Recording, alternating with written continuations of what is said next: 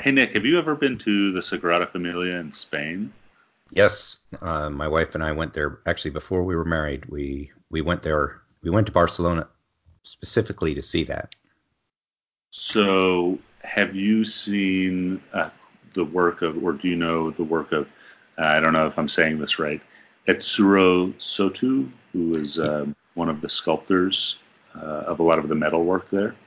Yes, and in fact, the man who taught me to forge steel, um, named Richie Lichtenstein, is somebody that I've known since I was 10 years old. Uh, went to Barcelona. He lived in New York.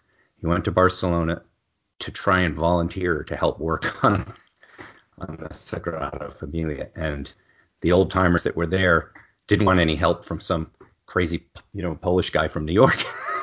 so so they they turned him away, and and that was good because he came back to New York, and I was able to apprentice to him and, and learn my trade.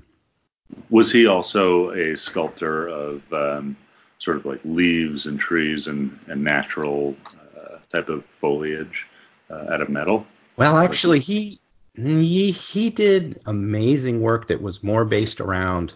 I, I've got to say, okay, so he was born in Poland while Hitler was invading, and then his his father got him on a freight car and got him to relatives in Moscow, and that's how he survived World War II.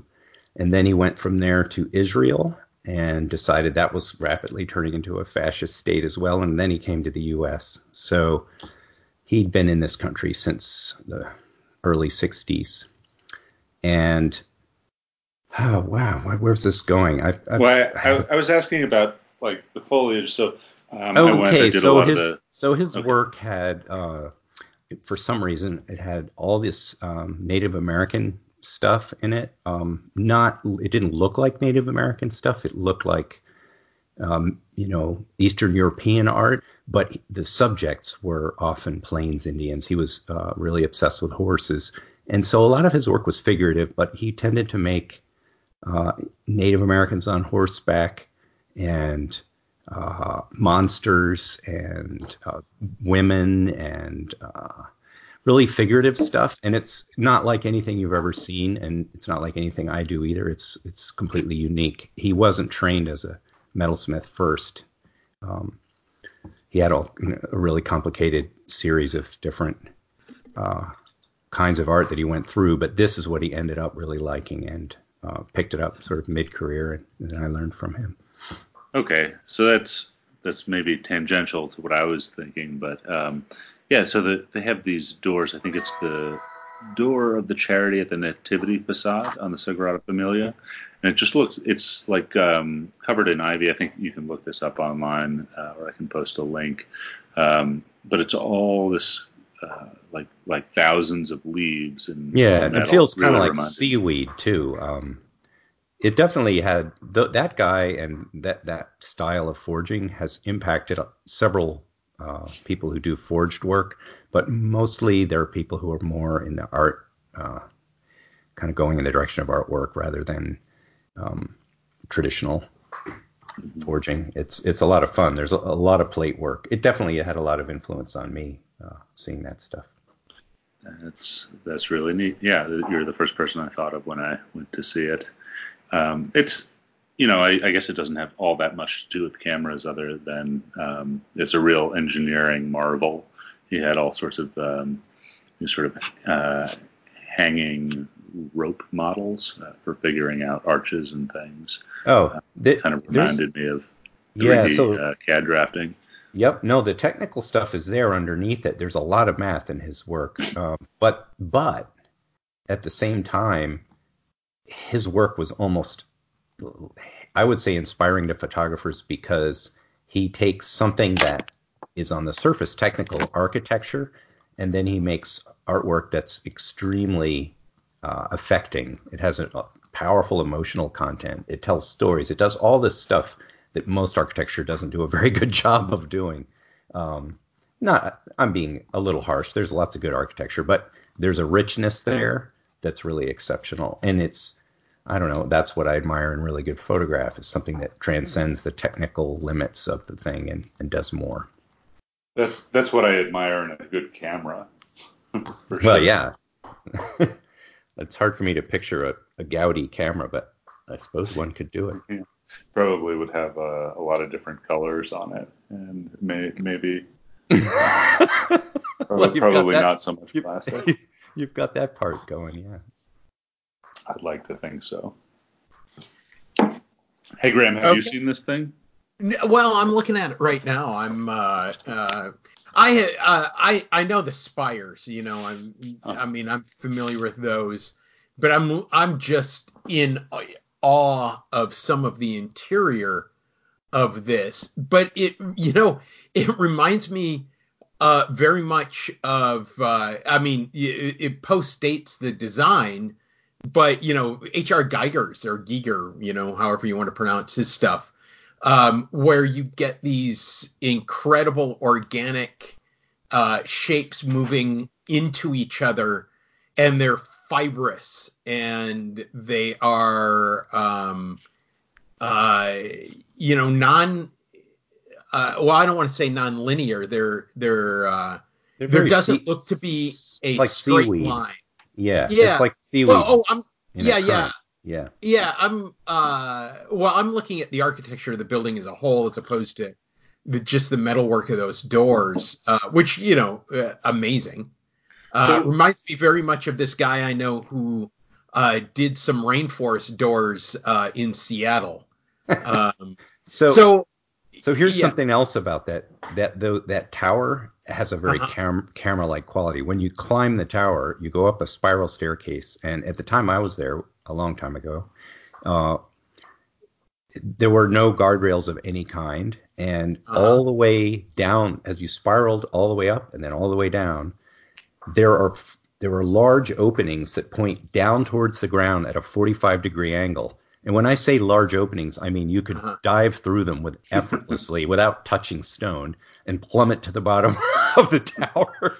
Oh and, my god! And while you're yeah. doing this, while you're traipsing up these many, many, many, many, I don't know, it's huge. It's very tall spiral stairs of old worn steps. There were little kids hurtling past you in both directions. Right. Ready to knock you and, knock, and, knock and, you down one of those things. Clearly a yeah. place. But but also you had these amazing views of this of the ground far below at this funny uh-huh. angle, and it, it had a very kind of lens like quality. The, okay, yeah, and, yeah. and and what I'm thinking of entirely is every one of these pictures that I'm looking at looks like it was taken, you know, uh, with about a, a, a 20 millimeter lens on full frame. You know, um, it, but I don't think it it is. I mean, it, it looks like right. it is a That's building a that was that was designed to look like it is an incredible wide angle. You would have uh, no, it, it, most certainly was an incredible wide angle. It was the one time yeah. in my trip where I was like, uh, I might as well not take pictures and just get a postcard because I didn't carry an 18 millimeter lens with me. You know, right. it's, it's, a useful lens once in a while, but um, usually not for me. But yeah, I mean the space is big and all around you. It's almost definitely if you have any any sense of it. It's from a super wide angle lens. Right. I also, I also think what Graham is saying, if I'm hearing right, is that it distorts perspective in the way that a wide angle lens does. So that absolutely, it gives you that experience just with the naked eye, and that's yeah. and I believe that's true too. yeah, for sure. um, and uh, I look everywhere.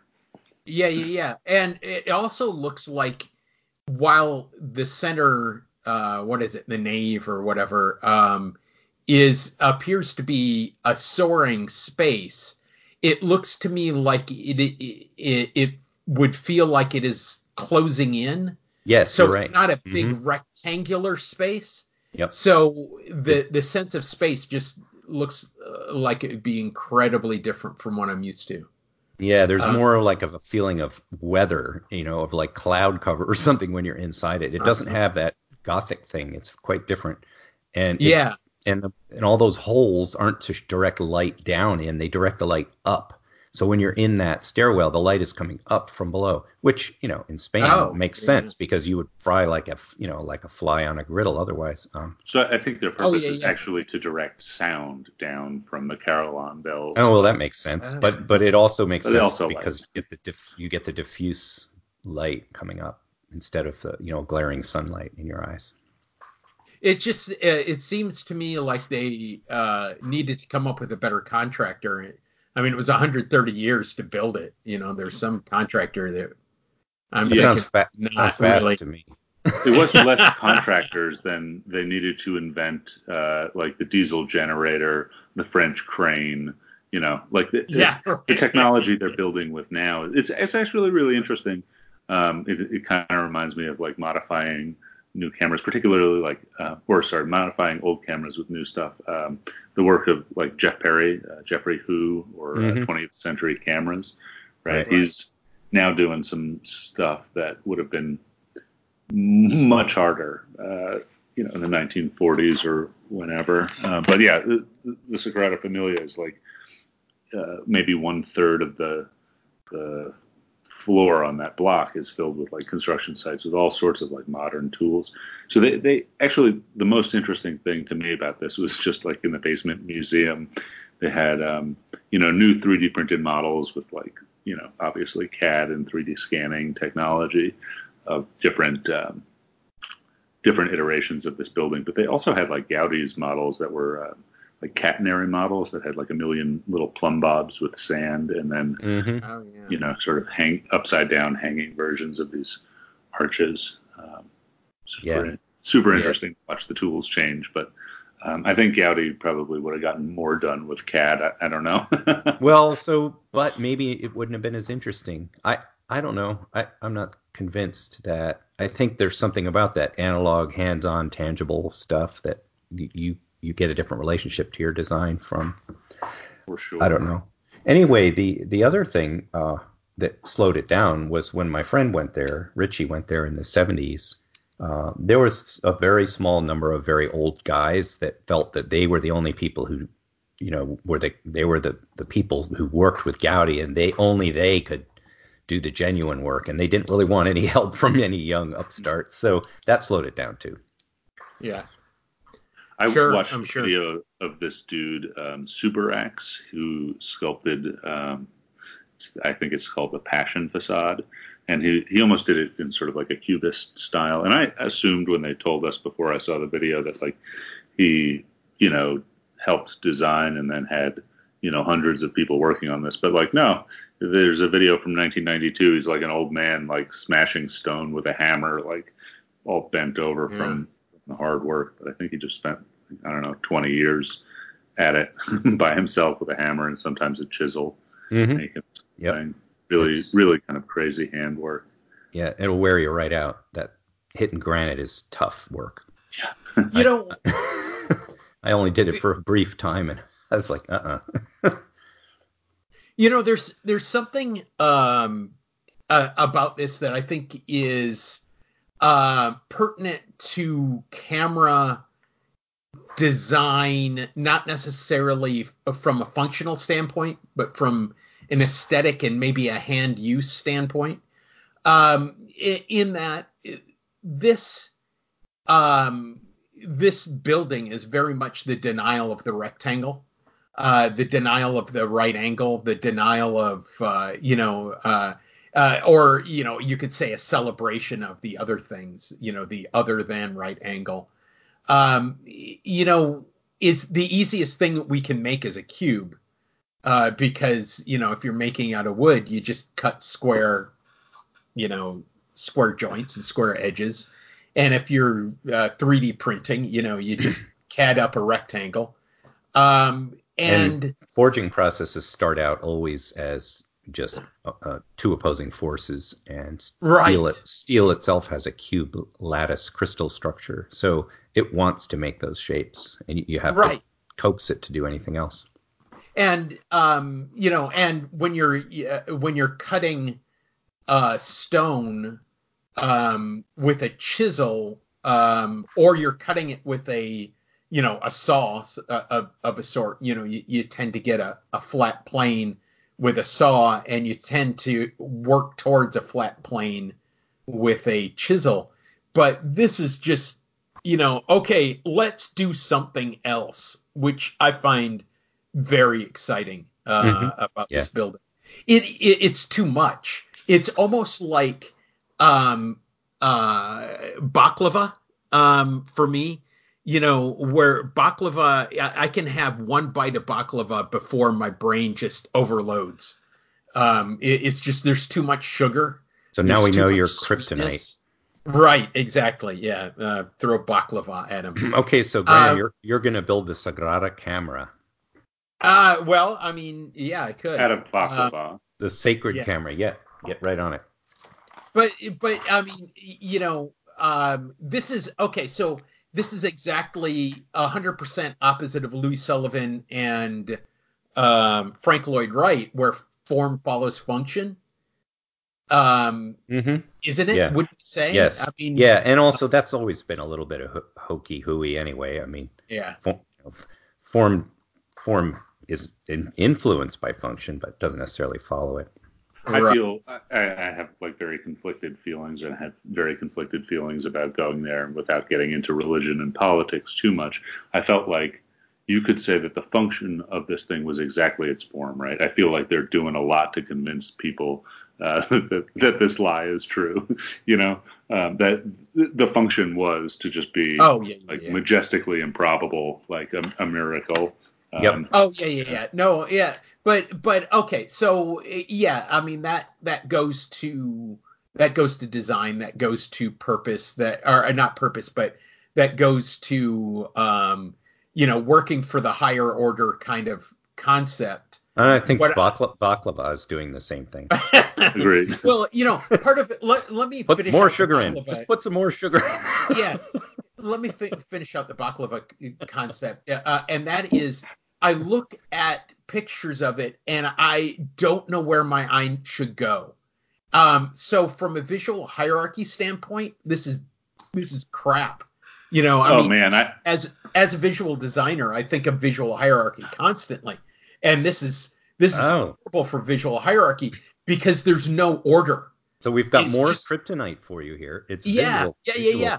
So yeah. so I mean, one of my one of the things that I um uh you know I I liken when I'm uh, teaching, I do an analogy of um uh if you have if you have no visual hierarchy in a page, uh, it's it's like a bunch of first graders saying, "Oh, oh, pick me, pick me, pick me." You know, it's just a sea of arms, right?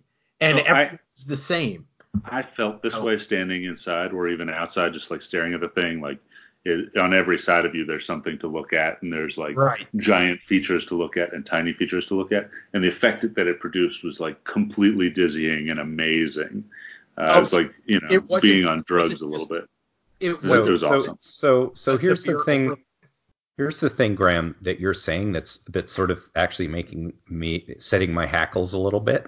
Uh, you want all of this stuff to point to the boss, man. You're, you you want all the leading lines to take us to some goal, and why should it be that way? Why shouldn't no. it, it be, uh, you know, this sort of commu- communist collectivist? yeah, it's like why not buy all the products, you know? uh-huh. I, you know, I mean, this is this is like the direct polar opposite of the sheet of glass skyscraper, right? Yeah. Uh, the rectangular sheet of glass, you know, uh, glass curtain skyscraper. Sure. Okay, so uh, which is an amazing thing in and of itself. Um, so I'm going to make a little from a minimalist point of view, which is I'm going to make a little stab at a reason for why the Sagrada Familia doesn't have a focus. It's it if you go farther south in Spain, you'll start to see stuff that's really influenced by Arab culture that has this uh, extreme complexity, but it's never a representation. You're not showing people, you know, the the the, oh, supreme oh. being. You're showing people is sort of the the work is never representing the thing that we're that it's worshiping. It's just making a poem about it essentially. So okay, sure. I think that's on purpose. I think that you know there's a reason that Islam doesn't put pictures of the dead guy up everywhere like you know they do in, in northern europe. It's just a completely different focus. And i think that you're seeing that in the sagrada familia. Yeah. And and yeah. and and now that uh, I'm looking at some other pictures, I was looking at the aerial picture before. I'm looking at some other pictures, and I do see that the entrance is very focused, and the the the you know where you're looking at um, the the central arch, and we're driving. By the way, we're driving people who are in their cars and can't look at this nuts. Yeah. I, apologize, but um, most, most it, people have seen these pictures. Yeah, um, but it's um, I see very much an ordered focus from the front of the cathedral. Um, well, part of that might have to do with with like when it was photographed, right? So so a lot of these things are you know coming oh, online time well, so, and again, but there's yeah. So the so the other thing is that you know what I've always seen um, churches and stages and that sort of structure as being uh, most closely analogous to in nature is a flower because it's got this big portal. It's trying to lure you in. It's got the sugar, right? It's got the baklava in there. And then uh-huh. you, what you're going to do is you're going to pollinate the thing so that its culture gets passed to the next generation. It's just a big flower to get people to pass the word of their faith on to the next generation. That's, you uh-huh. know, it's a flower. It's just functioning the same way. It looks very similar. I mean, that's an extremely flower like building. Okay. Uh, absolutely, and and I do see what you're saying about with time. It seems that at one point it was very plain and orderly, and at other maybe it's uh, a different view. I don't know. I need to do a little bit more research. Uh, yeah, I mean it's still under construction, right? So like depending yeah. on when you see pictures from or like which face, so it, has multiple distinct faces that uh, all have different styles. Um, oh, some okay. intentionally and some um, just sort of like by well by the fact that some faces were built a hundred years after other faces, you know, and so oh, okay. there's a little bit of material difference, even though like it was designed to have multiple different styles and stories told on, on different faces. Right. Uh, uh, it's kind of like um, you know 3D printers have you know one one style on the face that faces the bed and one style on the side faces and another style yeah. on the top. Yeah. And now we're all carrying our own little uh, screen or proscenium stage around in our pockets that we can stare at all the time. Maybe I should make a flower phone.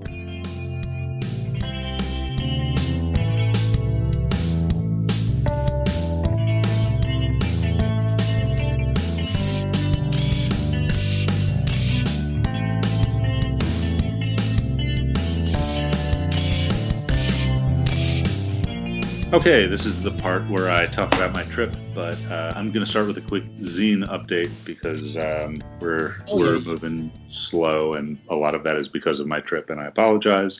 Uh, um, a lot of it also happens to be because our printer um, said, "Yeah, we can send them out in two days and send them out in two weeks." So let's. Yeah, but also it was supposed to ship to my house originally, and then I needed to ship it to Graham, and then they wouldn't ship it to Graham's PO box, and we didn't want to leave them outside because it rains a lot in Florida, and so if I switched to USPS shipping, they would ship it to his PO box, and then I did that, and then like two weeks later they contacted me and said, "Hey, we can't ship to a PO box," and I said, you know, uh, well anyway, they're here now. Graham has them. They look nice.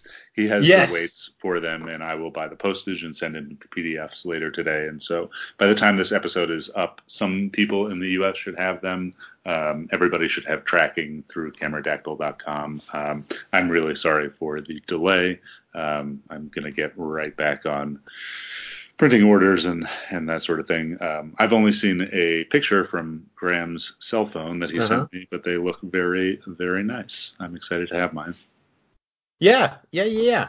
They they um uh, there are a couple of things. Um, this is our first time through um, doing uh, a zine like this, so there are a couple of things that I would do differently. I think that um, uh, it, it's too big right now. Uh, either we need to limit the number of entries, the uh, number of pages. Uh, right now it's 76 pages, I think it is. Um, and that's really too big for a saddle stitch, which is, you know, when they have when they're stapled on their spines. Um, and the uh, we really should have done a heavier co- cover for this. Um, so there's uh, there's some things we'll do differently next time, but it's beautiful. It is absolutely beautiful. It's huge. It is. Um, yeah, I, I think uh, I would like to push that if we ever do this again, we do it on that slightly smaller size, and, and uh-huh. you actually format it for it because it's like half the price on Mixam. Um, yeah. I think, I think I'm uh, going to be doing one soon that I'm going to do on that smaller size, and, yeah. and we'll we'll take a look. We'll we'll uh, we'll figure that out. Right, I'll buy one. Uh, yeah. All right. Cool. Uh, so um, uh, tell us about uh, going to Spain. Okay, I'll I'll try and make it quick and mostly camera related because I've just been talking about all sorts of non-camera related things. But um, I've been trying to apply for Spanish citizenship and working on that process for about a year now. And also, my college roommate uh, got married in Ibiza, and I've been like kind of for a year trying to get them to match up, and I, I did. So I went on a big long trip so I could go be Hans fly in Reverend in Ibiza and then go apply for Spanish citizenship and then take another you know week and a half to uh, fly and train around the country and see some sights and hopefully take some good advertising pics for Cameradactyl cameras. hey. Um, yeah, so that's what I've been up to. Um, I had to put a away message on my shop. I think Ed Pavez released a video with one of my 4x5 cameras, and then like within the first hour, I had sold two cameras, and I only had two days left to leave, and so I like did a oh shit, put up an away message and just worked until like the minute I left to get all of the orders that came in before the away message out, which I did. Now I'm not talking about Spain at all. Anyway, um, yeah, I, I went to um, Madrid and Ibiza and Malaga and Cordoba and Bilbao and Barcelona on this trip. Um, okay. I just packed a you know, a single backpack, um, which was half full until I started packing cameras. Uh, I packed four cameras and two giant bags of film, um, two of which were the Homunculus 69 and the panoramic prototype, and then I brought a Olympus Mu 2 just for you know taking party pictures at night at a wedding, uh, which was useful. Um, and then I just couldn't help myself. I packed a Nikon FE with a 28 millimeter lens, which I, you know, like I have such beautiful cameras. Um, I probably, you know, if I were just traveling, would have just taken, you know, a Leica uh, M4 and one lens and had half a backpack's worth of stuff to schlep around, and my feet would have felt a little bit better. But you know, I'm trying to run a business here, you know, so taking some uh, photos to advertise the Cameradactyl cameras and just, you know, testing them out some more and putting them, you know, un- under stress, putting some rolls through them, which was really fun. Um, it was really hard to take good pictures because um, I wasn't sort of like just hanging around looking for it. Um, I brought a lot of film and wound up taking a lot of pictures just because of like street scenes without anything particularly interesting going on in them. Um, but you know, it was interesting to see Madrid and Barcelona and such. Um, did a lot of scootering around. That was fun. Um, yeah, and then I did some camera related stuff, which we can talk about. Uh, that was probably Laura's least interesting part of the trip, but my favorite was uh, I got to go visit and stay with uh, Nico Le, Nico Yacera in uh, Bilbao. Um, we stayed a couple days with him, and he showed me all over the city. It was like a real mensch. We met his family. I saw his studio. Um, it was actually a super good time. Um, I think Laura really liked Nico uh, and and his wife and kids, but like wasn't super into hanging out with me and Nico because we would just talk about cameras and the camera biz nonstop without any respect for anybody else. Um, so that, that was a really interesting thing. Uh, it was really interesting to see his setup and how much work he puts into all of those things. And you know, he gets up at like 4:30 in the morning to go to his normal job, and then you know, it just seems like such a massive undertaking. Um, but yeah, it seems like he's he's getting a lot of things um, sort of more streamlined in his process and starting to put out a lot of videos. I think what he does is really unique um, in that, like, just he puts together the news for a whole at this point very tiny industry, but I don't know anybody else who does the news like that. Um, and it's goofy. He's got that goofy jacket that I really like, and sometimes funny ties. Um, but it it really is like if you want the industry news weekly on the uh, analog photo industry, like Pop Photo might have done, you know, 20 years ago. That's that's Nico, and so that that was super interesting to me. I learned a little bit about Basque history and uh, some of the food they had up there. Um, and then I guess after that we headed to Barcelona, and Nico put me in touch with the guy who does uh, Analog Works, who unfortunately I couldn't meet up with, and um, the guy Joaquin uh, from OBS, that Open SX70. Um, and I, have been following this project for a while. Um, it's Joaquin has tried to, and actually successfully, has removed the main circuit board and electronics from a SX70 and now an SX70 sonar, and then made his own PCB that's computerized that does all of the thinking and then communicates to the physical devices like the, you know, shutter and aperture and focus control in the case of the SX70, um, flash and all of these things. And so um, he actually he took me out uh, for a coffee and, and showed me his shop. It was really nice to talk to him. Um, oh, uh, we, uh, uh oh, let's let's go back to that. Okay, so he's uh, he's taken an SX, SX70 and now is he does he mount dials on it to adjust the shutter speed and the uh, yeah how so, how what's the what's the mechanic of that what so what, what are the mechanics of that right um, there are many iterations of it and it's an open source project um, i believe you can see it on hang on one second uh, is it um, the website is opensx70.com right so you can actually see how he's doing things through the iterations, and he does not have a final iter- iteration yet. He's like, uh-huh. you know, um, he definitely has camera BDs and cannot help himself from tinkering. We had that that sort of um, in common. Um, we also sure. talked about like Star Trek and the idea of the Borg, right, which is um, some sort of machine taking over the brain of something else, which is an idea I had about some Yashica uh, uh, 35 Electro 35 GSN, GS, GX, uh, CC cameras. But you know, I, I couldn't spend a year developing it. But um, uh-huh. The SX70 is a popular and unique camera, and a lot of people know it and love it. And I thought um, he had the same idea about this camera, and I, I, I think has done like a really amazing job. So um, how it works is the main circuit board. Um, takes controls from like the shutter button and whether there's a pack loaded and some you know finger sensors and also this light meter and otherwise it's sort of automatic. The adjustment of the light okay. meter is actually um, a mechanical thing on the SX70, yeah. and so he has a board that replace you know you could replace that board like a like a repair part, you know, um, but also there's a dongle that plugs into the flash connector for that camera, which uh-huh. then gives another flash connector and then gives you manual control at this point over the shutter speed. But I think um, okay. if so, Joaquin was showing me a mechanical linkage within the um, shutter and aperture that he was looking at, and if he can make some small modification either to one of those pins or one of the dials, which is you know a physical and mechanical modification, he thinks he can get uh, control of both aperture and shutter independently, which is interesting.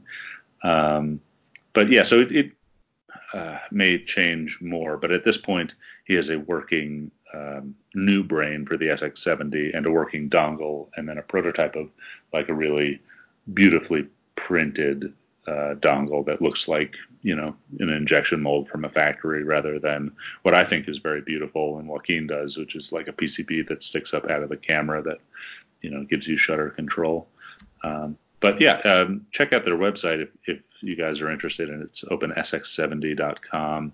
Um, Joaquin is a really uh, smart and humble guy, and uh, seems like he uh, is very open to collaborators and, and sort of just wants to share this with the world. And so I bet there's a bunch of listeners out there that probably can't help themselves. they, they, should uh, contact Joaquin. I he asked me if I would like to build one, and I said yes, but also I, I just can't for six months. I need to spend the next month, you know, getting all the orders out and uh, you know fulfilling my obligations and finishing some of my own prototypes. But yeah, this is something that I would love to do um, to this camera and and others, and uh, yeah, in, intensely interesting project.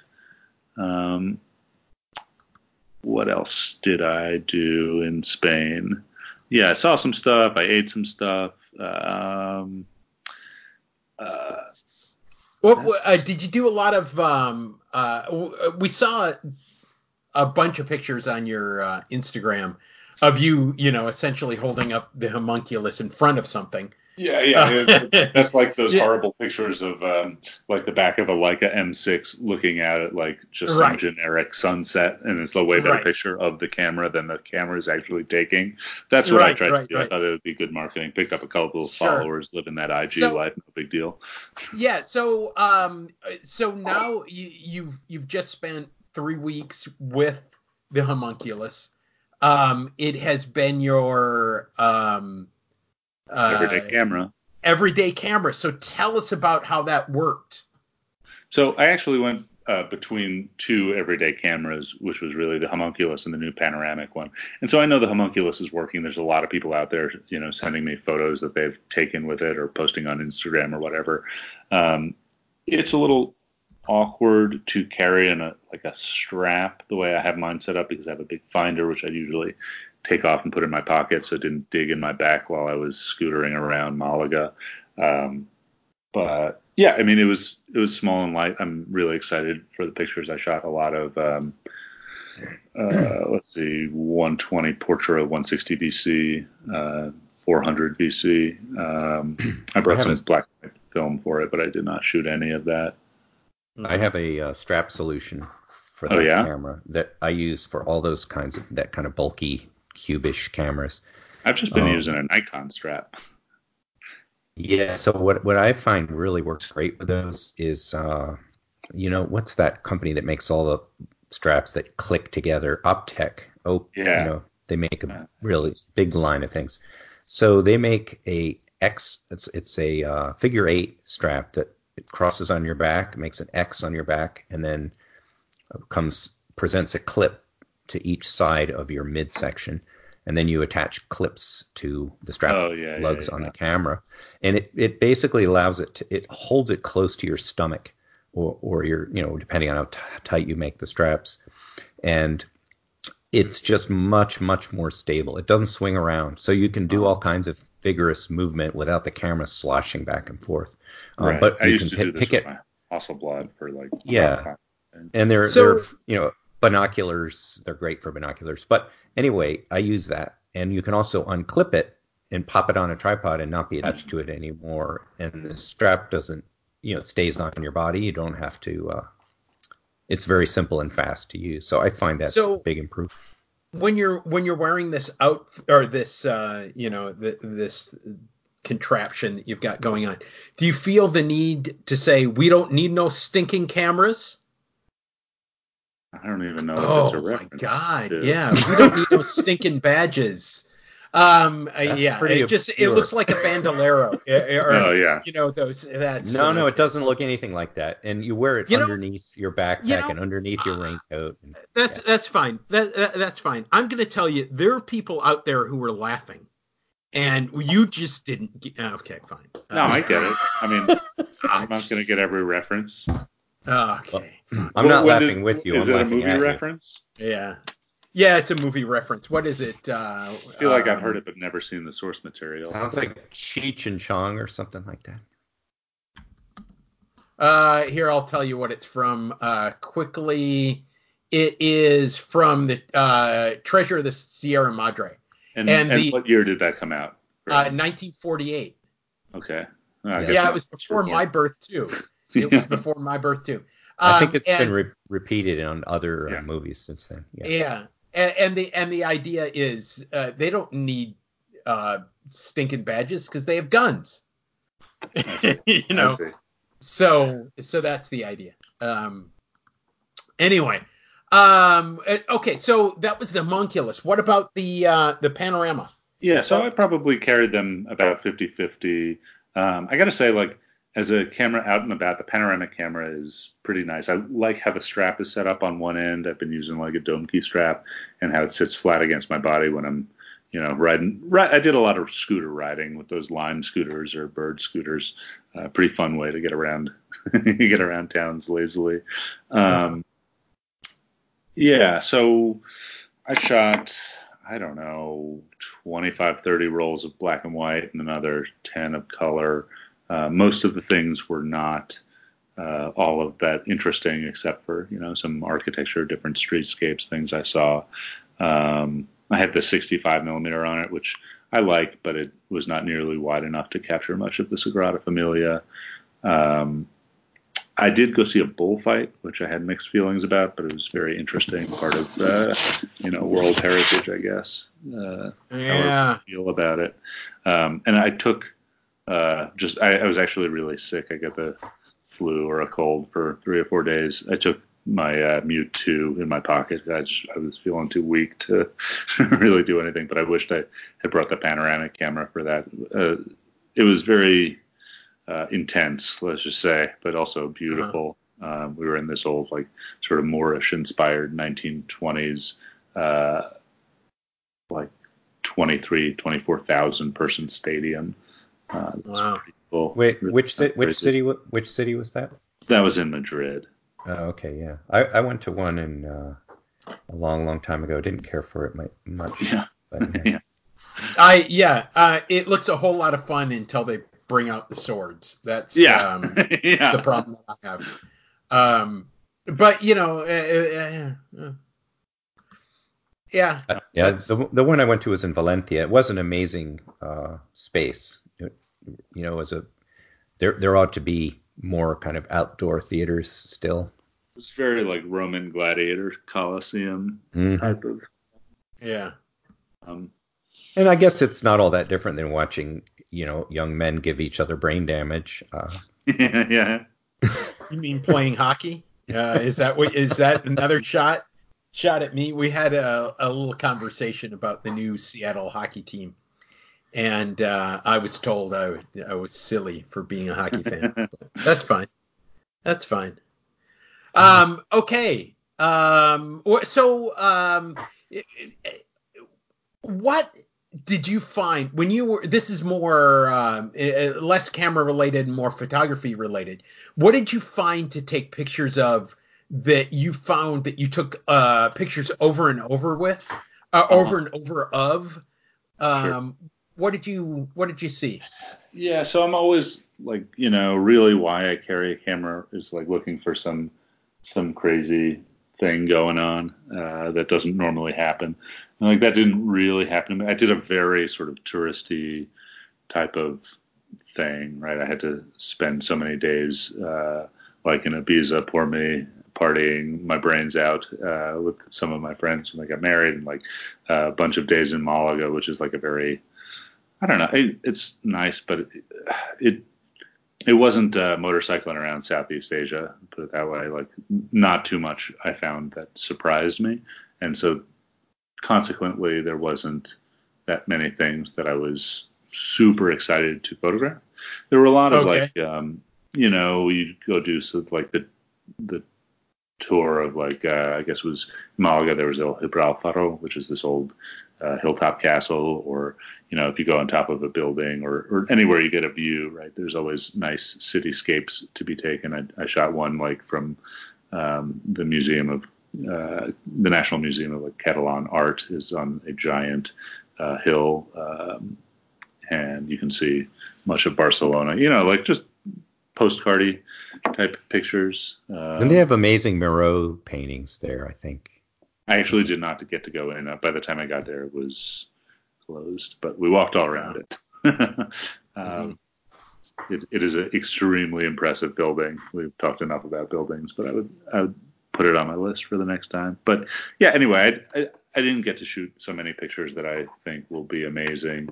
Maybe one or two I'll develop in, in the next couple of days, and then I can remember what I shot pictures of a little bit better. Uh, but you know, I did put another uh, 30, 40 rolls through that uh, panoramic camera, and it's still good. Mm-hmm. Um, you know, I adjusted one screw once uh, in two and a half weeks, and so yeah, it, it could be way smoother. Nico did not like how rough the advance was on it, uh, which I mean I agree with him, but it's also more important for me to have a camera that won't break than a camera that's super smooth. Um, right. You know, and, and my camera is now like filthy. I just sort of wore it on the outside of everything, or just threw it in my backpack on top of dirty clothes and whatever with no bag. Uh, but it's you know like if the tolerances are so sloppy, you could probably pour sand in it and it would continue to work. or maybe grind in an emergency grind coffee with it, or you know. Yeah. Yeah. yeah.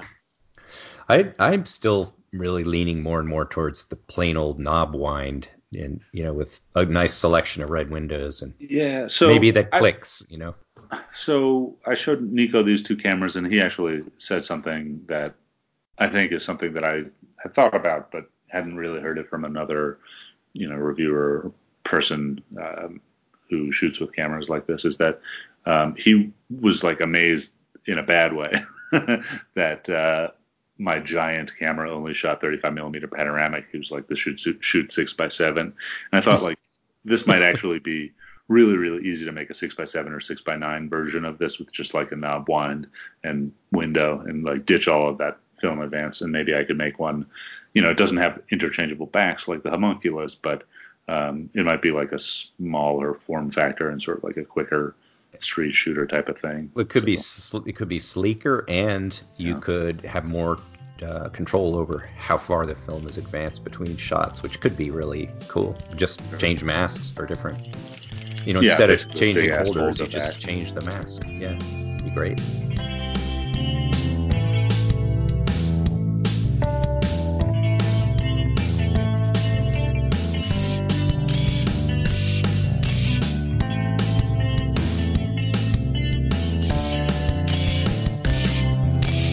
So I took a little vacation, a little five day long weekend uh, to the North Carolina mountains because I live in a part of the country that really does not get a uh, a good set of fall colors. Um, and since it is fall in the northern hemisphere right now, it is autumn. Uh, it, we we headed up to North Carolina uh, into the mountains uh, near Asheville, and um, uh, drank some beer. No, uh, and took some pictures. Drove around. I think we were maybe a week early for peak, but my God, we got a lot of really good colors. And um, uh, how are they around you, Nick? Actually, this year they've been very dramatic and really, really great. We had some intense color while half the stuff was still green. It, it was yeah. it was great. Yeah, that's uh, it, there was quite a bit of green that stay, you know, that was still green, but we got a ton of color, and um, the um, I I took up a bunch of cameras, um, and I'll and I'll talk about them as we go, but we had a very cold night and followed by a rainy day and so of course the the cold will will help those colors on um yeah, towards their you know changing. And but then the rain of course makes everything and it was a drizzly rainy day. It wasn't a you know deluge day because that'll take all the leaves out of the trees. Uh, but it was a it was one of those days that where everything just got coated in the right amount of water so that all of the colors were were very contrasty and very bright and very so uh, I had a great time um, uh, taking a bunch of pictures. Now I took pictures um, with uh, I took an SX or not an SX70, an X370, close to an SX70 but completely different. Uh, an X370 that I have with an 18 millimeter lens and there were a couple of situations where I was able to do like like a picture of a leaf in water and then getting the whole width of a river and then getting the trees on the other side all within one image um, which i'm really hoping uh, i'm really hoping that that role turns out well uh, it's going to be several weeks before i get a chance to develop any of that but one of the things that i did uh, do was i took my um, uh, fuji xe2 digital camera and we talked a little bit uh, a little bit about this in the last episode. Um, I bought a cheap um, X mount lens that is just it's manual focus, but it is it's sharp and it's beautiful and it's easy to use. And um, I did a, um, uh, a, a ton of images with that. Um, and then I, uh, you know, went back to the place we were staying and and processed them on my laptop. Um, and this led me into kind of a philosophy and a, and a theory of um, of what is uh, of what is acceptable and what is expected out of a photograph today versus what was expected out of a photograph um, say 20, 30, 40, 50 years ago as they as we go back. And I, and I'm talking about a color photograph. So you know, the first thing I did was open the the camera raw file and increase the contrast and increase the saturation and and you know because the point of the photograph was the color, right? Um, you know, and I increased it to a point that was well beyond what my eyes saw. Um, and I, I, it's been a long time since I've done that, and so I, um, uh, I, I thought about it a lot as I was doing it, and and one of the things I was thinking about is, um, should I be doing it? You know, that was the the question. You know, is is this something I should be doing? And then I think, you know, okay, so we we go into the dark room with a black and white negative and we choose um, what how contrasty the paper is, or we're going to use variable contrast paper and, and with filters, and you know, and, and I, I just kind of released that anxiety from myself, just saying, you know, I mean, we've we don't print straight no matter what uh, anybody says. Uh, we make choices with our developer. We make choices with our um, uh, printing uh, papers and contrasts. Uh, when you scan something, you make a choice. Um, when you process for for uh, you know putting up on Instagram, if you're scanning negatives, you're making choices all all along the lines. And what you're doing is you're making you're trying to make the photograph better, right? Um, so you know, even though I, I made it look, and it wasn't ridiculous candy picture, candy color, but it was certainly bright color. Um, uh, and uh, and I had a lot of fun doing that. I, I got to say, I had a lot of fun really making those uh, images really uh, really jump out uh, with their with their color. Uh, and it's something that it's been a long time since I've since I've done. And and this kind of actually led me to an analogy. Um, when we switched from vinyl and tape, you know, so when we switched from cassette and vinyl in music um, and into the CD, the CD had a tremendously wider dynamic range than um, little grooves on a vinyl record. And so what happened was, uh, and with also with increased electronic music production, we started getting these really deep bass uh, notes that um, you know that you cannot or that are very difficult to produce with a um, tuba with a tu- yeah well even with a with a tuba because um, or with like a kettle drum. no, what, I'm agreeing with you. You can't, no matter how you blow on a tuba, it's not going to sound like a you know, it, huge, huge bass amp. No. Right, right, and um, and so uh, we we saw this expansion of music um, into into these really wide dynamic ranges. Um, whereas when you listen to music that was recorded on analog equipment and has you know uh, and uh, you know and it hopefully is played back on analog equipment, you get um, that narrower band, and certainly there's bass, and certainly there's treble, certainly there's mid range, but it is much lesser degree. So. So what you're saying that, is you were you were shooting some gaudy rock and roll there with your. With yeah, your well, no.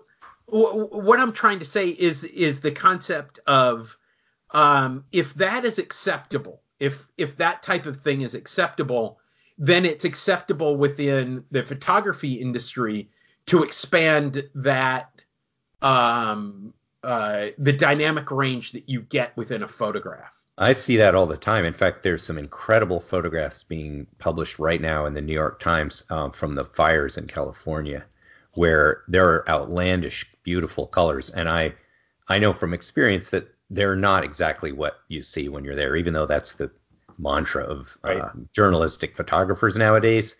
These are art photographs. They're they have these sumptuous colors in the grass and in the flames, and they're wonderful. Uh, but they're not strictly what it looks like when you're actually there with smoke in your eye. Right, and uh, but um, I, I think a lot of our end of the industry, the analog end of the industry, um, we've got kind of a Luddite approach to that. You know, if you can't do it on paper, then um, you know, if you can't do it with silver and paper, then you, yeah, um, it's cheating. You That's know? Uh, exactly uh, the opposite of what I do, Graham. When I shoot with yeah. digital, when I shoot with mm-hmm. digital, I dial the saturation way back in order to to make it less exaggerated. And when I shoot with film, I process it digitally so I can just crank up the saturation as far as I yeah, want. okay. And I do exactly so, the opposite thing.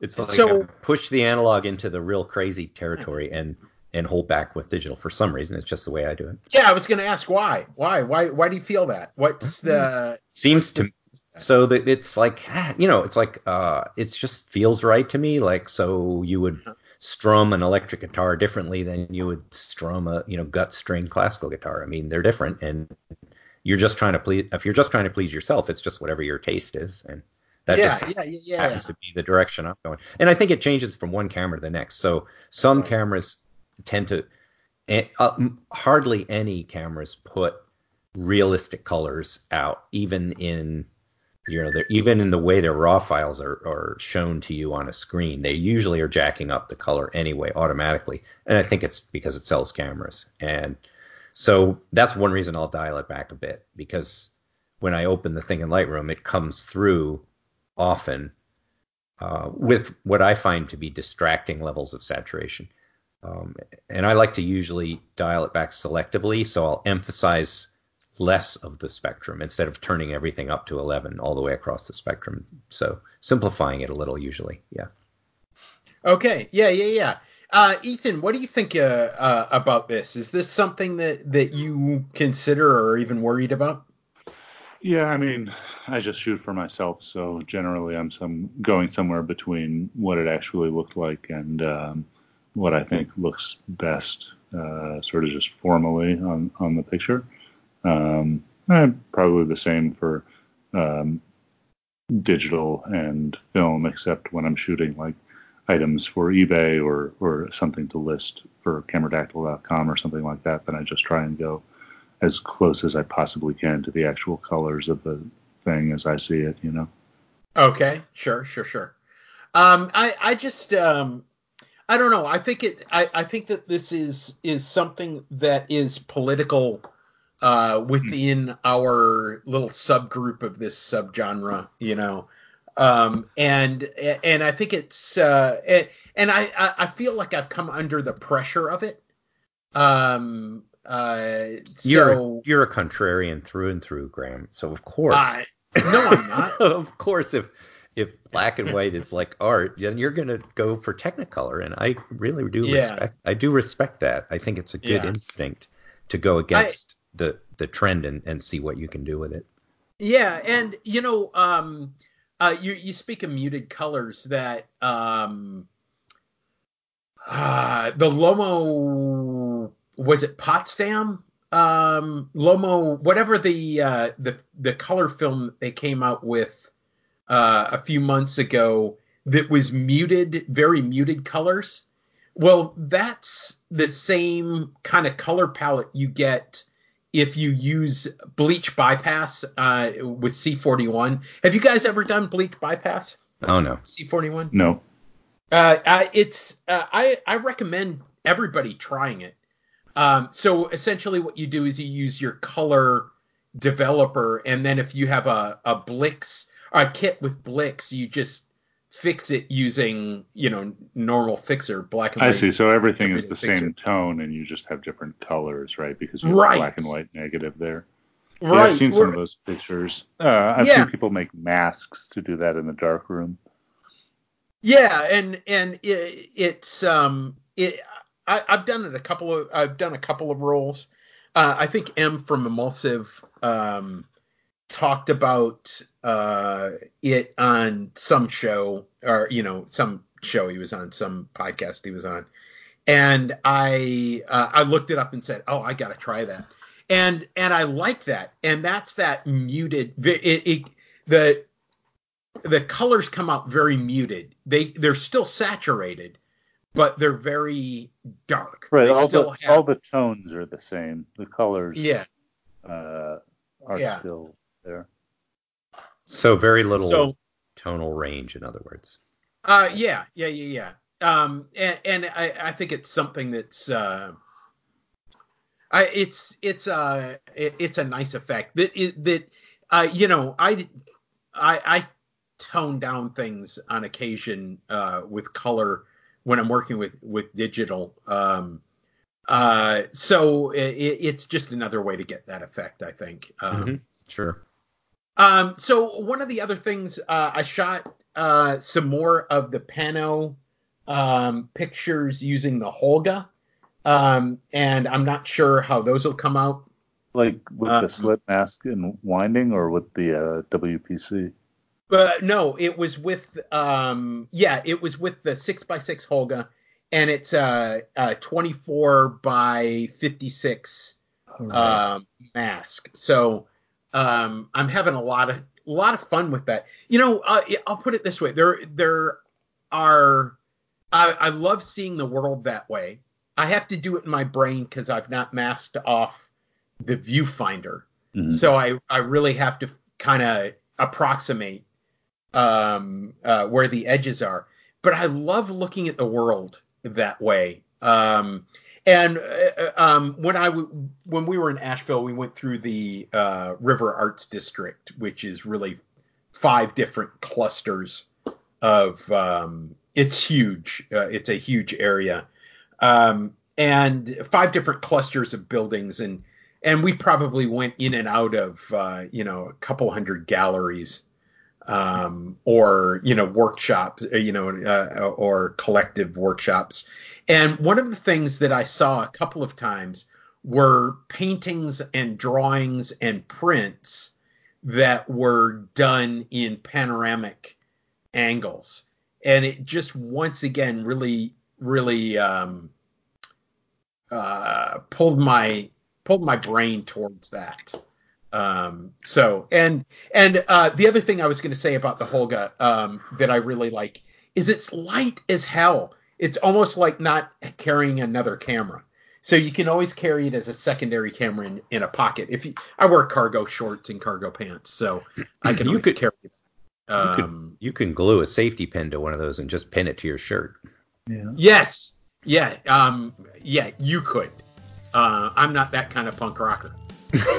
uh, All right, your pants. Pin it to your nose. Your ear. yeah. Yeah. Now, so, now, uh, camera earrings. I think it has to happen.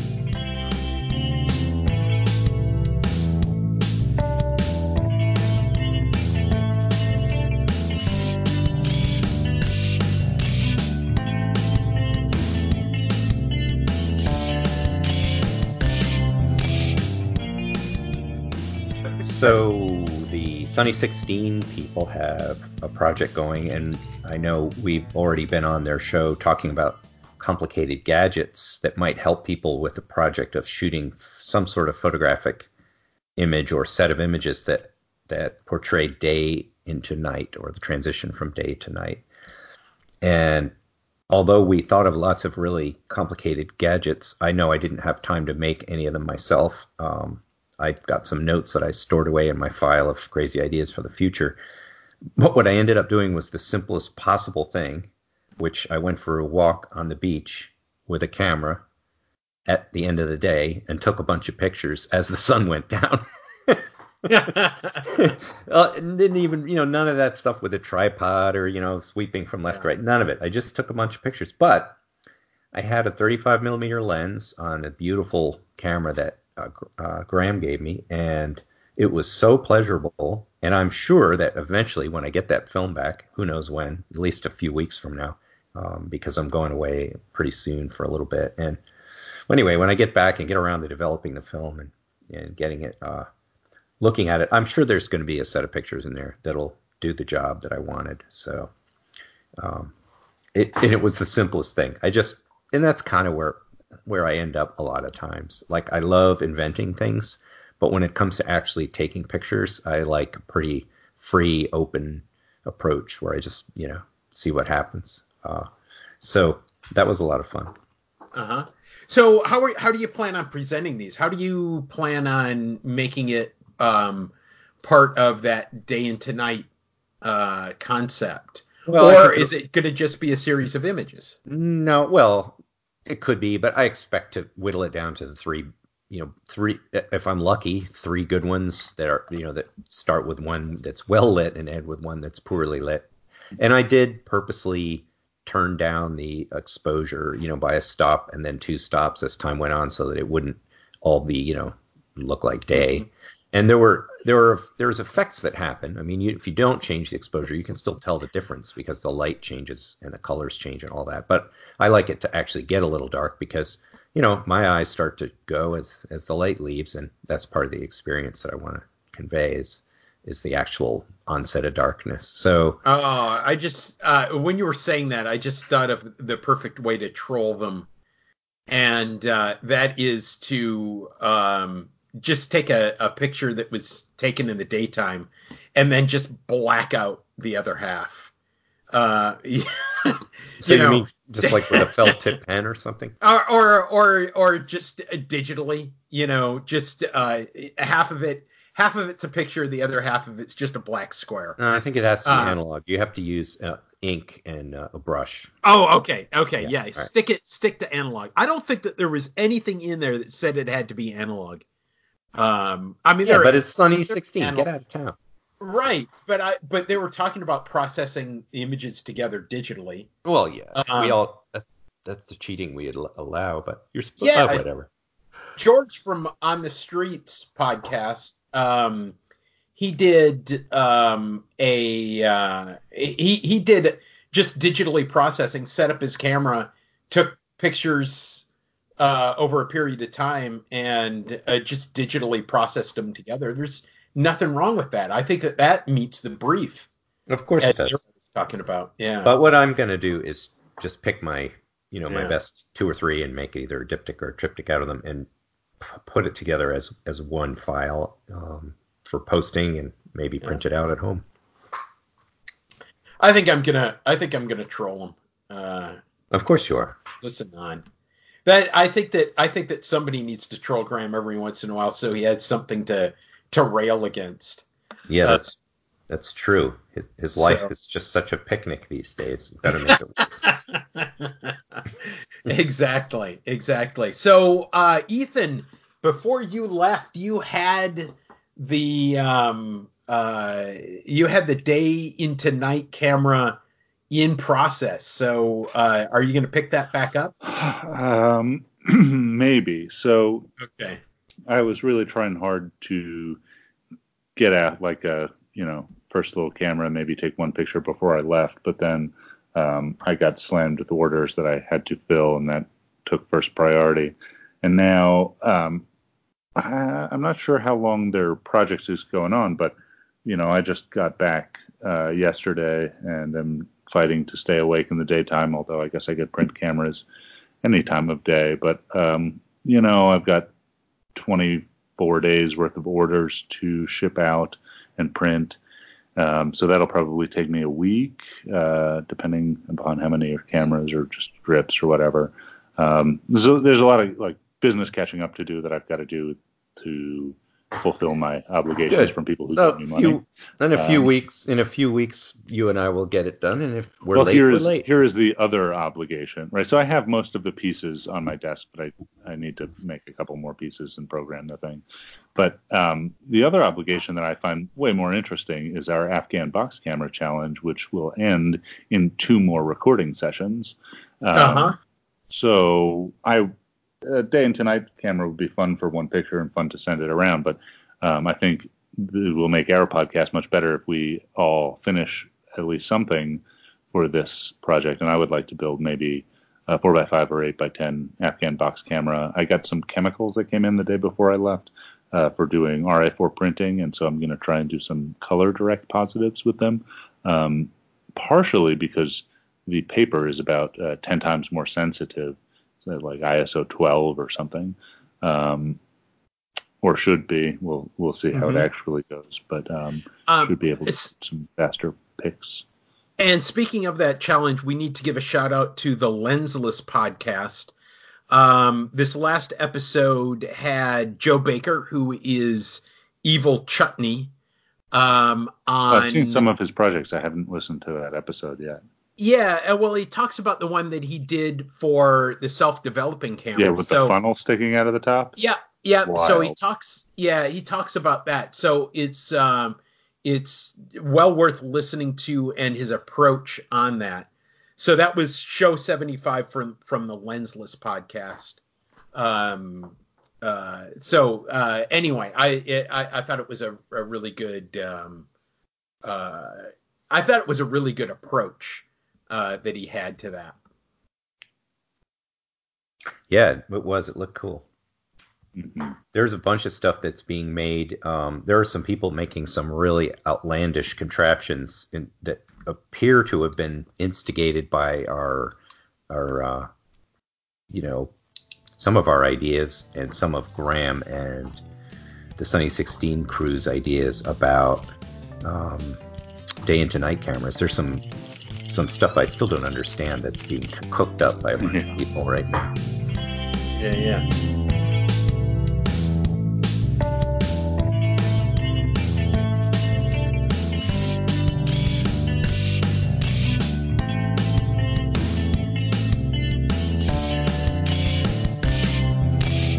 So last time I went, uh, we talked about what I'm looking for and trying to take you know make sense of all this photography that I'm doing is I talked about making uh, wanting to shoot interactions, so photographs that showed entities interacting or brought to mind some sort of interaction.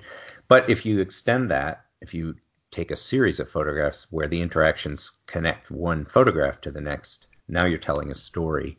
And I think that's really what I'm interested in doing. And whether it's journalism or fiction or what whatever, some kind of a story and I really want to make series of images rather than just keep hunting for singular interesting shots. So one of the things that's pushing me towards is simplifying what I'm using because I think when you're telling a story, it's distracting to jump around a whole lot between different kinds of film and different kinds of lenses and different kinds of cameras. Well, not so much different kinds of cameras, but if you jump around too much with focal length, um, it can, to, to me anyway, it can often be distracting, or or at least don't do it unless there's a, a real point to it, you know.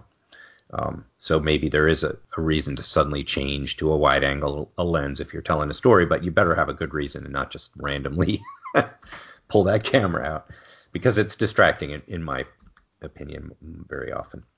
Um, probably there's a way around that. It's there could be a style of you know of, of storytelling where you could do that and get away with it, but I find that I do better when I keep things simple. So I'm planning to go away pretty soon for a little bit into a place with a bright sun where I'm going to take a lot of photographs that I can work on back in the dark, rainy winter uh, where I live. You know, sort of store up some sunshine for the winter, and and I find that I'm just going to take a couple of 35 millimeter cameras. That one will be a really nice rangefinder camera, and the other one will be a more of a beater SLR because you know if I want to take it out, it may be in the rough rougher areas where I want to have a camera. I don't care if I drop it or somebody takes it from me. I'm not going to care. So I, I like to always have kind of a beater camera as well as something nice. And and I'm also taking the homunculus with two lenses. Awesome. And I was gonna I was gonna ask you about where you're settling um, because I'm finding when I'm out using the thing in the street, I I want the smaller lenses. I want either the 65 or the 100 3.5, which are small light lenses that don't mm-hmm that don't make the camera front heavy and don't make you feel like you're gonna you know drop it and break break something. Yeah, um, like the big heavy lenses do. Yeah, I've been shooting almost exclusively with the 93.5 and the 65. Um, yeah. Yep. Which. I've modified to an f4, but shoot mostly at 11 to 16. Um, I like the 90. It's not as sharp as the 100, but it's significantly smaller, and mine collapses, so it's good for throwing in your bag on vacation. And it's, right. um, yeah, um, we'll see. Maybe in time I will want more of the sharpness of the 100, but um, I like that lens. I've actually uh, I've been interested in buying a 50 for the panoramic camera, which is bigger, but um, might get me. A uh, you bit. know what? The 50's fine because it's it's very compact. It's well, it's big, but it doesn't stick out. I see. Um, so it, it is a little heavier and it is big, but it doesn't feel out of balance at all. It's a great mm-hmm. lens, but it's also very wide. And I'm kind of getting into this mindset where I just want to use kind of the, the equivalent fields of view of 35 millimeter, 40 millimeter, and maybe 50 at the longest. Yeah. That's kind of where I'm settling right now for for most stuff. And I love the 90. I have a sharp 90 on a different plastic camera. That's the 90 Angulon, and that is a mm-hmm.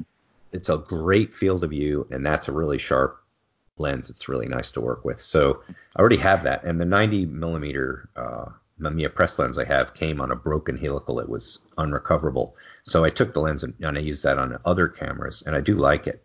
Um, but I just don't have one for that for the Homunculus. Mm-hmm.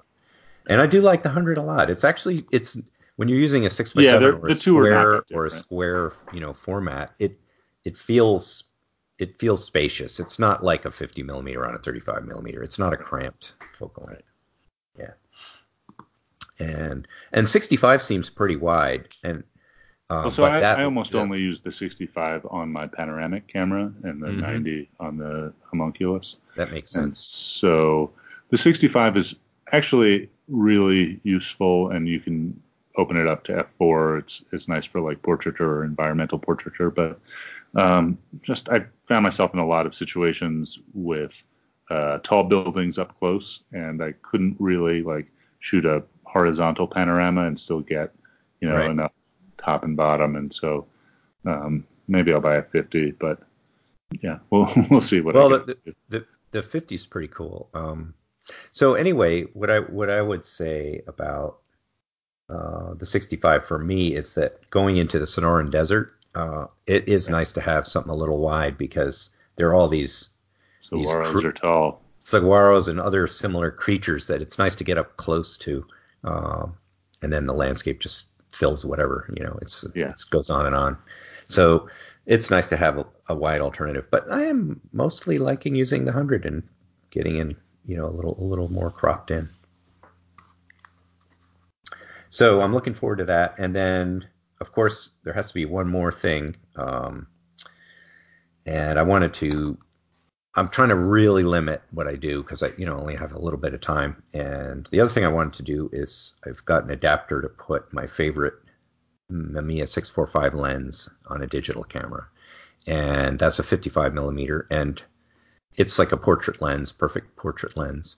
And just the sharp middle of that lens is really really amazing. It's uh, it's a whole other whole other kind of trip, but it has some character too. It isn't uh, it isn't as clinical as a completely modern lens. So I'm going to look forward to fooling around with that on the digital camera as well.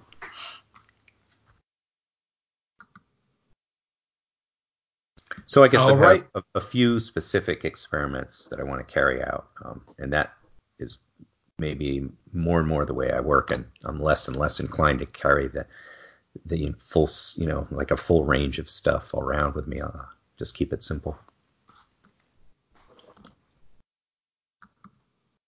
All right, you want to call that out? Mm-hmm.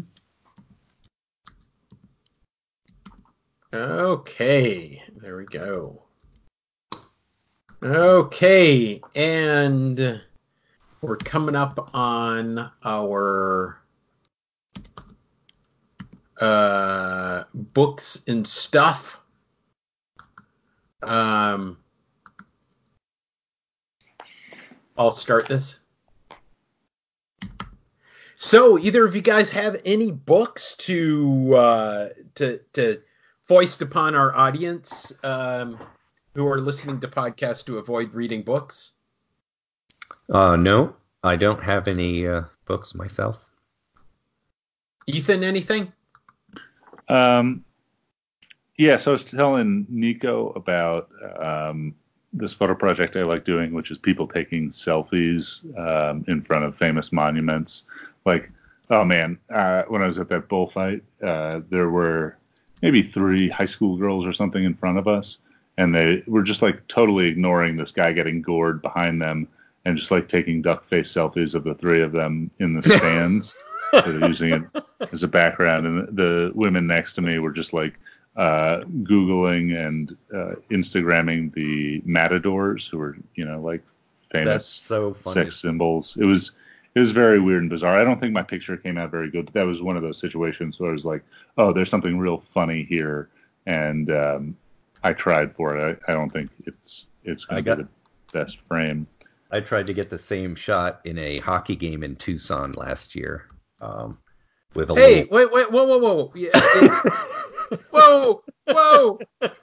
So earlier on, you're giving me crap about uh, about about being a hockey fan. You're talking about going to a hockey game in yeah, Tucson. Yeah. So my brother-in-law oh. like follows hockey there, and it's quite an experience because ah. you're in the, the, right up uh, nearly at the Mexican border, and you go into this big big room, and they've got ice, and it's a huge stadium with thousands and thousands of seats, and there's about two dozen people watching the game.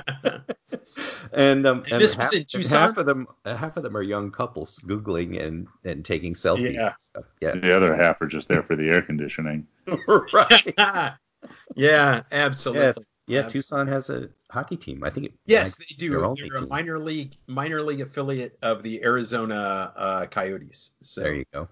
Um, I can't think of what the name of the team uh, is there. I want to say Roadrunners, but I don't think that's right.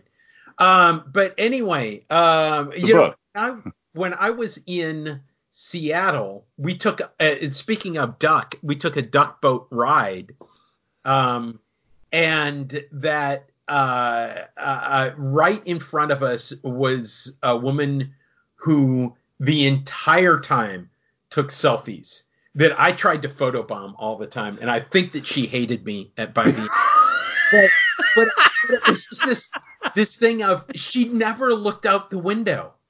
Never looked out the window. She all she was doing was looking at her phone and and taking and she must have taken uh, uh 70 or 80 I would so, say. So, so I have to say, I once, and I may have already described this on the show, but I once saw virtuoso selfie uh, performance in this tower on the edge of the Grand Canyon. This was like a couple of years ago.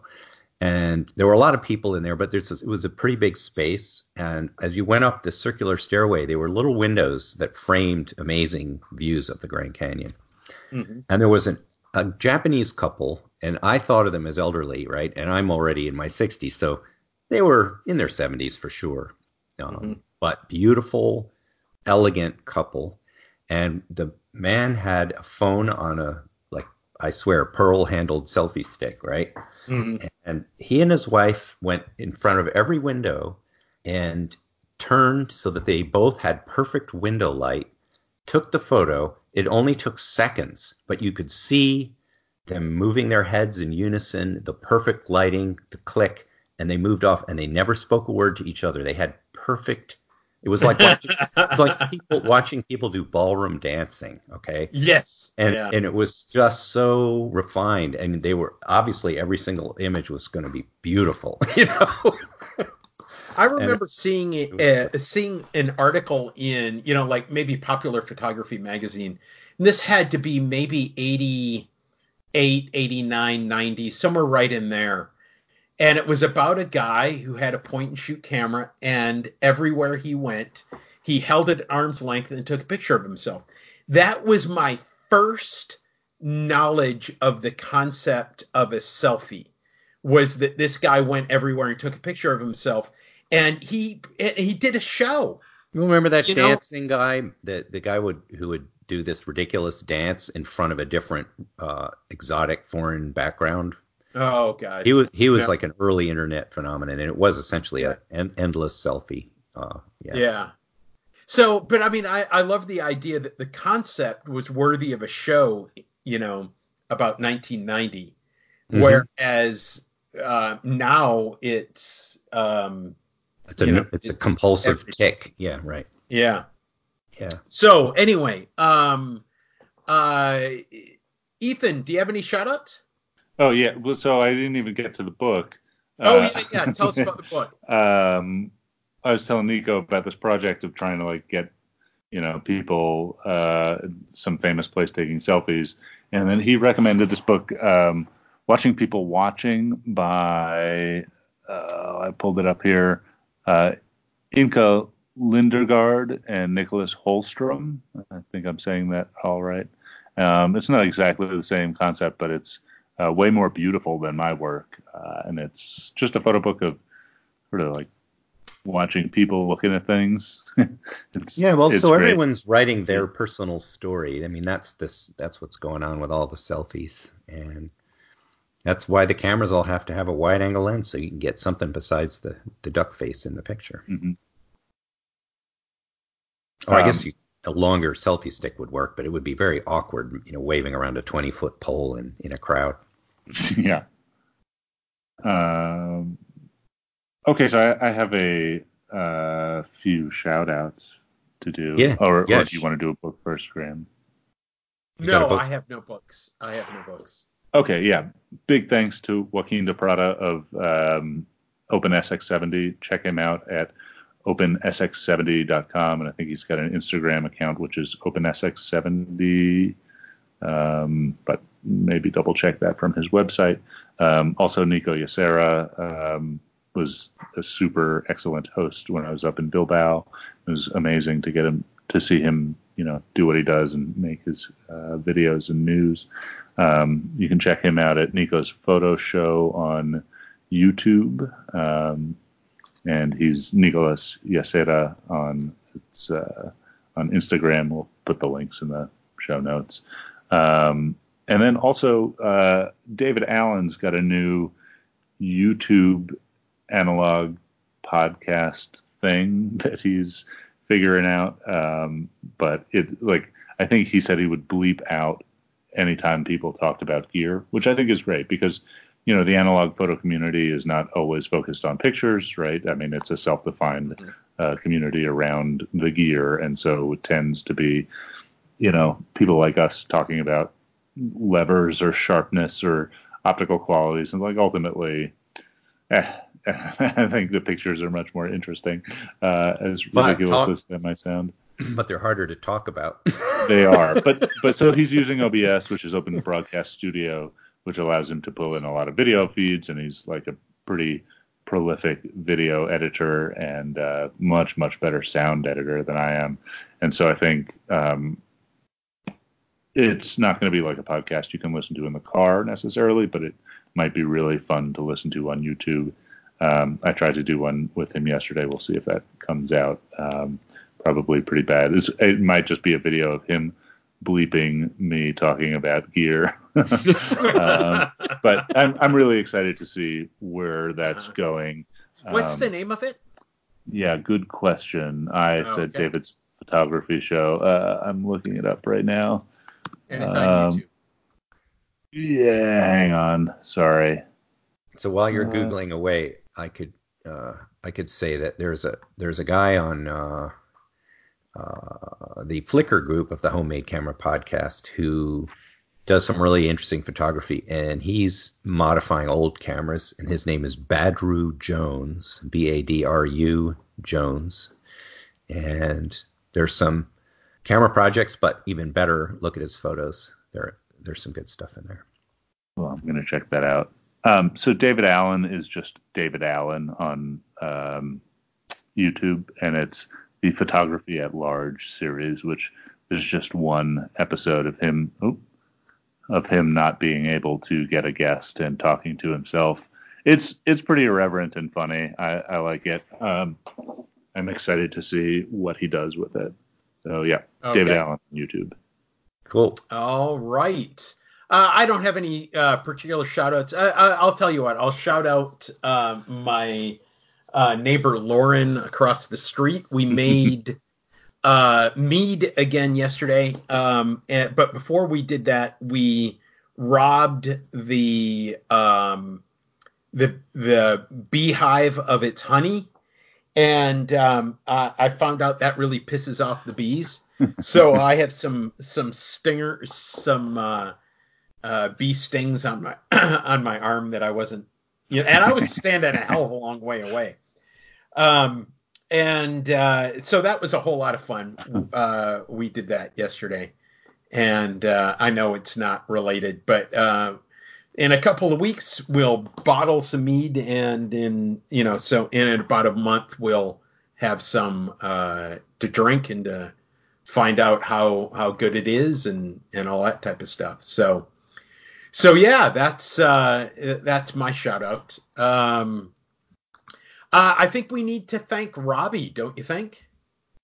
Yeah, Robbie, thanks for making the music that we use throughout our podcast. That's Robbie Cribbs at Soundtrap Studios. Thanks, Robbie. Thanks, Robbie.